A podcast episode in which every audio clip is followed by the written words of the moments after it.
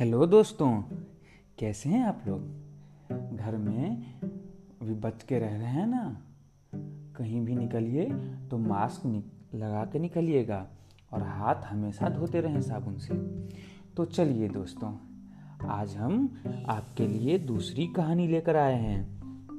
उस कहानी का नाम है धूर्त बिल्ली के न्याय की कहानी।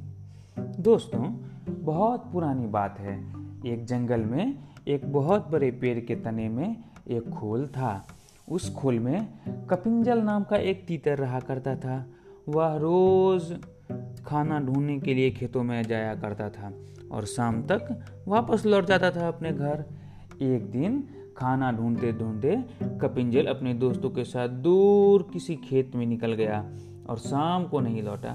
जब कई दिनों तक तीतर वापस नहीं आया तो उसके खोल को एक खरगोश ने अपना घर बना लिया और वह वहीं रहने लगा। लगभग दो से तीन हफ्तों के बाद तीतर वापस आया। खा खा कर वह बहुत मोटा हो गया था और लंबे सफ़र के कारण बहुत थक गया था। लौटकर उसने देखा कि उसके घर में खरगोश रह रहा है। यह देखकर उसे बहुत गुस्सा आ गया और उसने झल्ला कर खरगोश से कहा, ये मेरा घर है, निकलो यहाँ से। तीतर को इस तरह चिल्लाते हुए देखकर खरगोश को भी गुस्सा आ गया और उसने कहा, कैसा घर? कौन सा घर? जंगल का नियम है, जो जहाँ रह रहा है, वही उसका घर है। तुम यहाँ रहते थे, लेकिन अब मैं यहाँ रहता हूँ, इसीलिए ये अब मेरा घर है। इस तरह दोनों के बीच बहस शुरू हो गई। तीतर बार बार खरगोश को घर से निकलने के लिए कह रहा था और खरगोश अपनी जगह से टस से मस नहीं हो रहा था। तब तीतर ने कहा कि इस बात का फैसला हम किसी तीसरे को करने देते हैं। उन दोनों को, की इस लड़ाई को दूर से एक बिल्ली देख रही थी। उसने सोचा कि अगर फैसले के लिए ये दोनों मेरे पास आ जाएँ तो मुझे इन्हें खाने का एक अच्छा अवसर मिल जाएगा। यह सोचकर वह पेड़ के नीचे ध्यान मुद्रा में बैठ गई और ज़ोर ज़ोर से ज्ञान की बातें करने लगी। उसकी बातों को सुनकर तीतर और खरगोश ने बोला, लगता है यह कोई बहुत बड़े ज्ञानी हैं और हमें अपने फैसले के लिए इन्हीं के पास जाना चाहिए। उन दोनों ने दूर से बिल्ली से कहा, बिल्ली मौसी, तुम समझदार लगती हो। हमारी मदद करो और जो भी दोषी होगा, उसे तुम खा लेना।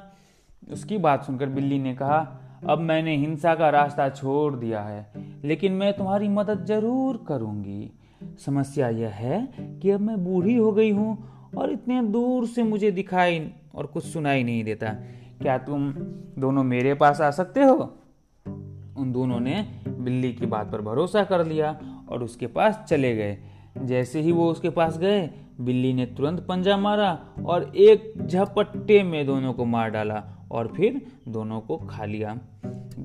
बच्चों और दोस्तों, इस कहानी से हमें क्या सीख मिलती है? इस कहानी से हमें यह सीख मिलती है कि हमें हर एक विवाद को, हर एक झगड़े को बैठ करके सुलझाना चाहिए, कभी भी झगड़ा नहीं करना चाहिए।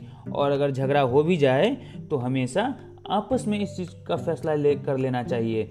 किसी तीसरे को बीच में नहीं आने देना चाहिए, नहीं तो तीसरे मज़े लूटते हैं और हम दोनों जिन दोनों के बीच में झगड़ा होता है, उन दोनों का खर्च होता है, टेंशन बढ़ता है, डिप्रेशन होता है, और अगर लड़ाई हो गया तो फिर पुलिस स्टेशन जाना पड़ता है, फिर और पैसा खर्चा।